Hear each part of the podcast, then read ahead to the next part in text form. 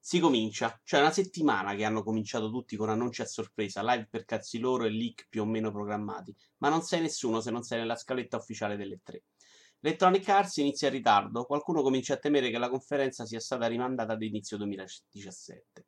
Presenta Wilson, un uomo con dei capelli bellissimi che promette tanto gameplay. Peter Moore è a Londra. Oh, non c'aveva voglia. Zampella deve presentare Titanfall 2. C'ha ancora le mani sporche di Lick e glielo si legge in faccia. Il gioco c'è, i robottoni pure, e stavolta pure una campagna. 28 ottobre. Peter Moore smarmella parecchio con gli sport. Segue una sequenza con dei ciccioni che giocano, e un paio potevano anche essere dei giocatori NFL. Madden non sembra aver guadagnato troppo dall'uso del Frostbite, comunque. Sul palco sale Flynn di BioWare, decisamente il motivo per il quale siamo tutti qui stasera. Ci tiene a precisare che hanno ricominciato da capo, pure le piastrelle in cucina hanno messo nuove. Non si vede moltissimo gameplay di Andromeda, ma quello che si vede è sufficiente per farmi pasticciare. Il ritmo torna a basso con le informazioni sul condominio di Wilson. La signora Giacomelli non ne vuole sapere di rifare il cancello.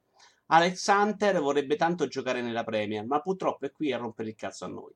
Presenta la modalità storia di FIFA e di calcio vero se ne vede pochino.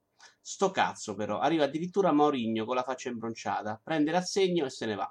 Oh, se ne parla da 12 ore, è un sacco figo, ma alla fine si vede poco e niente. E ha riaperto la sua etichetta 8x1000 IA Originals, con la quale promuovere dei giochini indie e convincere il mondo che non sono il male. Il primo gioco è Fe. Lo stile ricorda vagamente Nero o Ori, non mi ha impressionato particolarmente.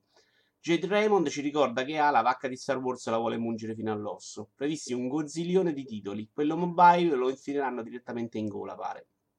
In un filmato di 15 minuti si vede solo uno che disegna per cazzi suoi, comunque. Si chiude con Battlefield 1. Jamie Foxx e Zac Efron sono pronti per giocare una partita con 64 giocatori. Loro e voi giocate. Finita molto molto male.